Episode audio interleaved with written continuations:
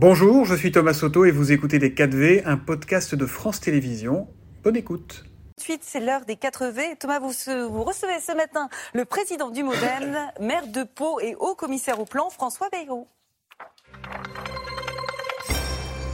Bonjour et bienvenue dans les 4V. François Bayrou, au lendemain d'une dixième journée de mobilisation contre la réforme des retraites, on connaît déjà la date de la prochaine. Ce sera dans huit jours, le jeudi 6 avril. Et on se demande toujours comment on va en sortir. Alors hier matin, Laurent Berger a demandé la nomination d'un ou plusieurs médiateurs. hier midi, le président et le gouvernement ont répondu non, il n'en est pas question. Est-ce qu'Emmanuel Macron et Elisabeth Borne se trompent en rejetant cette idée de médiation? Euh, Ça dépend ce que médiation veut dire. Euh, si l'idée était ou devait être de retirer le texte pour euh, euh, entrer dans une médiation, ça, ça n'est pas possible. Le texte est devant le Conseil constitutionnel. Et c'est dans les 15 jours qui viennent ou 20 jours qui viennent que le Conseil constitutionnel va dire si le texte est constitutionnel ou pas. Il me semble qu'il l'est, mais on va. On va Est-ce qu'il vous arrive de souhaiter qu'il ne le soit pas pour sortir de cette crise? Non. je, je pense que tous les exemples que nous avons connus dans l'histoire récente euh, dans les 20 dernières années euh, de pouvoirs exécutifs qui ont retiré le texte ou ne les ont pas appliqués, ces exemples n'ont jamais été favorables par la suite. Donc, euh, vous dites qu'il ne faut pas reculer. Non, il ne faut pas céder. Je dis toute main tendue est bonne à prendre. Toute main tendue doit être considérée et on doit tous ensemble, c'est ce qu'ont fait d'ailleurs les députés de notre groupe hier matin, euh, on doit tous ensemble dire on est prêt à discuter, à examiner le très grand nombre de points qui restent à examiner. Ah, vous savez que le sujet qui fâche, c'est est-ce qu'on parle, oui ou non, des 64 ans? Elisabeth Borne a dit je vais voir l'intersyndicale la semaine prochaine, mais elle ne veut pas parler de ce sujet-là. Est-ce que ça, c'est une erreur? Le 64 ans est dans le texte. Je vous rappelle en même temps que le gouvernement a dit personne ne travaillera plus de, devra travailler plus de 43 ans pour avoir l'intégralité de ses, de ses droits à la retraite. Euh, et donc vous voyez que les positions ne sont pas tellement éloignées en vérité. Mm. Euh, alors il y a, y a cependant... Y a de méthode, euh, François Bayrou? Peut-être. Mais il y a un point qui est absolument certain, dont on n'a pas mesurer la gravité ou dont on n'a pas su, le gouvernement n'a pas su, euh, euh, aucun des intervenants n'a su mesurer la gravité, la situation dans laquelle nous sommes est insupportable, immorale, euh, scandaleuse. C'est quoi cette situation? On paie les pensions avec de la dette. Mhm. Tous les ans, une partie très importante des pensions de retraite euh, peut-être 20% euh, des pensions de retraite, 25%, on peut, on peut regarder les chiffres de près. Euh, ces pensions sont payées par l'État qui emprunte sur les marchés internationaux. des axes de votre campagne en 2007. Eh bien, vous voyez que, que j'avais raison. alors, c'est pas agréable d'avoir eu raison et de ne pas avoir pu faire entendre raison. Mais cette, cette situation-là, il ne devrait pas y avoir un responsable, ni politique, ni syndical, qui s'en accommode, qui l'accepte. Et je sais que euh, dans leur fort intérieur, et même dans les discussions euh, euh, intimes et privées qu'ils peuvent avoir, beaucoup de dirigeants syndicaux disent que, en effet, ça n'est pas acceptable. Sauf que ça, vous avez raison quand on regarde la situation à, long terme et dans son ensemble. C'est pas mal d'avoir raison. Dans la situation de crise du moment, comment on en sort? Est-ce que vous êtes favorable à un référendum? Non, je, je, je pense que c'était une méthode, le référendum. Je, vous savez que je l'ai défendu, puisque vous avez euh, rappelé mes campagnes présidentielles. J'ai défendu euh, longtemps euh, l'idée que on fasse le meilleur texte possible et qu'on le soumette à référendum. Et je pense que c'était une méthode. Mais il n'est pas trop tard. Mais aujourd'hui, tout cela a été engagé acté est venu dans l'Assemblée nationale dans les conditions que vous savez, devant le Sénat dans les conditions que vous savez, avec des manifestations très nombreuses.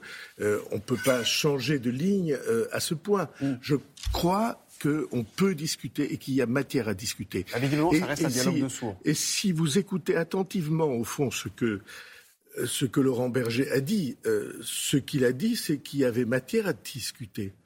Euh, peut-être une phrase sur les, manifestations. Euh, rarement on a eu des manifestations aussi nombreuses et responsables en même temps. Et aussi peu écoutées. Oui, aussi peu écouté. Euh, je crois pas. Je pense que tout le monde mesure que lorsqu'il y a un sentiment d'incompréhension, euh, il faut qu'il puisse s'exprimer dans la rue. C'est ça une démocratie. Euh, pour le reste, sur le fond, toute décision ou toute orientation qui reviendrait à remettre en cause la nécessité, je ne dis même pas politique, la nécessité morale élémentaire mhm. de rééquilibrer notre système de retraite, euh, cette nécessité, elle doit être respectée par tous les responsables et c'est euh, le travail euh, de, l'exécutif aussi de le faire. du retrait du CPE en avril 2006, voici ce que vous, vous disiez au Figaro. Nous sommes dans une république désordonnée, on ne sait plus qui fait quoi, il faut enlever l'écharde qui est dans l'abcès. Est-ce que ces mots ne sont pas parfaitement transposables à la réforme actuelle de 2023 Je ne crois pas. Je pense qu'aujourd'hui, on sait qui fait quoi. Je pense qu'en 86, vous vous souvenez, il y avait des désordres qui étaient très, très considérables. Des grosses manifestations aussi. Euh, oui, et puis euh, euh, violentes qui, qui, paraissaient échapper au contrôle. mais le, et le CPE, c'était pas tout à fait la même chose. C'était une adaptation du droit du travail pour les jeunes qui entraient au travail. Ça n'était pas la tentative de remettre en équilibre un système de retraite qui plombe tous les ans les plus jeunes du pays. Ceux, qui vont devoir payer, mm. dont personne ne parle. Il y a même des gens qui les embauchent pour manifester comme s'ils défendaient. Il paraît que le chef de l'État a trouvé stupide l'annonce d'Elisabeth Borne selon laquelle elle ne se servirait plus du 49-3, euh, précisant que ça n'engage qu'elle. Guillaume Daré nous disait que le climat est délétère au gouvernement. Un ministre lui a dit euh, Je ne suis pas sûr que ce gouvernement passe l'été. Est-ce qu'il y a un problème, Elisabeth Borne, François Bayrou? Non. Euh, le, le, le 49-3, je sais qu'on l'a laissé diaboliser, que même parfois les déclarations multiples et variées ont paru le diaboliser. Le 49-3, qui a été établi par des gens très responsables autour du général de Gaulle et juste avant avec des hommes comme Pierre Mendès France mhm. ou Pierre Flimelin, euh, ce 49-3, c'est une euh, c'est une précaution de la Ve République. Ça, on est d'accord. Mais ma question, c'est est-ce qu'il y a un problème avec Elisabeth Borne aujourd'hui? Est-ce qu'il faut changer de gouvernement? Non, l'idée qu'on focaliserait sur une personne euh, les difficultés que nous rencontrons serait une idée beaucoup trop facile. Mm. La politique de bouc émissaire, c'est pas du tout ce qu'il faut. on a tous des responsabilités. Est-ce que le gouvernement en a? Oui. Mm. Est-ce que la majorité en a? Oui. Euh, est-ce que l'opposition en a? Oui, puisqu'elle refuse de regarder euh, la situation comme elle est. Elle, dissimule ou elle accepte que soient dissimulées euh, les réalités que nous allons payer et singulièrement que les plus jeunes vont payer. Donc tout le monde a des responsabilités. Est-ce qu'on aurait pu trouver une autre méthode? Oui. Euh, ben, il l'a dit lui-même. Euh, à votre micro, il a dit lui-même que, bon, sans doute, on aurait pu faire mieux et autrement. Il y a, quelques jours, le Gorafi, qui est pourtant un site satirique, hein, a tweeté ceci s'agissant du chef de l'État. Je vous ai compris, mais je fais ce que je veux. Euh, s'agissant d'Emmanuel Macron, est-ce que obstination peut être raison? Est-ce qu'il s'enferme? Est-ce qu'il s'enferme? Je ne crois pas.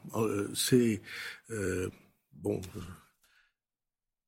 J'ai souvent l'occasion de parler avec lui de la situation. Il vous écoute? Et je ah, m'entend au moins. Mais écoute-t-il, c'est une autre affaire. C'est lui qui prend le. Quand vous êtes président de la République, il y a une part de solitude dans la responsabilité qui est la vôtre. Mais je sais à quel point il est attentif à tous ces signes dont nous parlons, euh, et notamment attentif euh, aux mains qui pourraient se tendre. On dit, on dit qu'il vous agacerait parce qu'il ne serait pas suffisamment attentif, justement. Que vos, vos rapports seraient un peu tendus avec lui.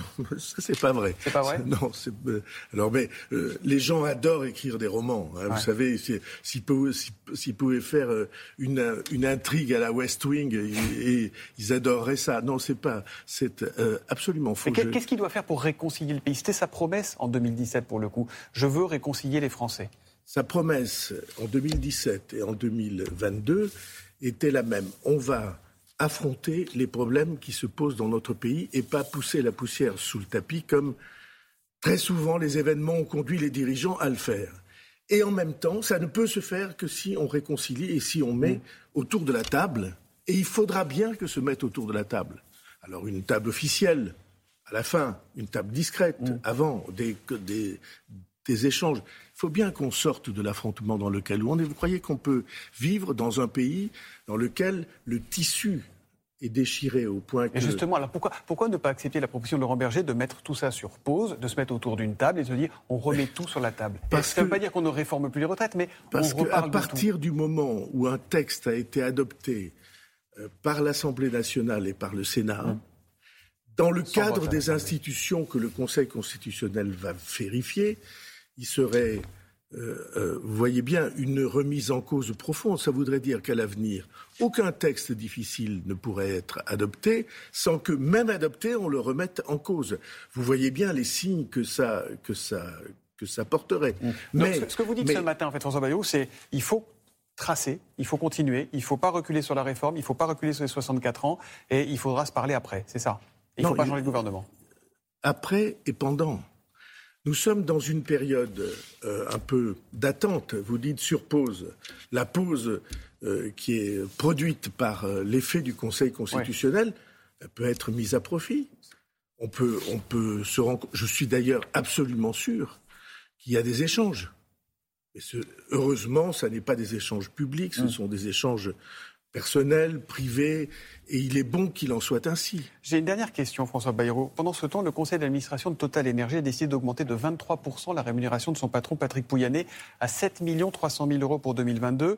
Ça lui fait 1,4 million de plus d'augmentation sur un an. Et la hausse prévue pour 2023 est déjà de 10%. Ça vous inspire quoi? C'est normal, c'est bien, c'est trop, c'est mérité, c'est indécent? C'est une discussion que vous avez euh, sur votre plateau chaque fois qu'on aborde la question du salaire des sportifs. Ouais qui sont beaucoup plus importants encore pour certains que ceux qu'on voit là pour, euh, le, pour le responsable de cette mmh. grande entreprise, qu'on aborde le problème euh, des salaires du showbiz.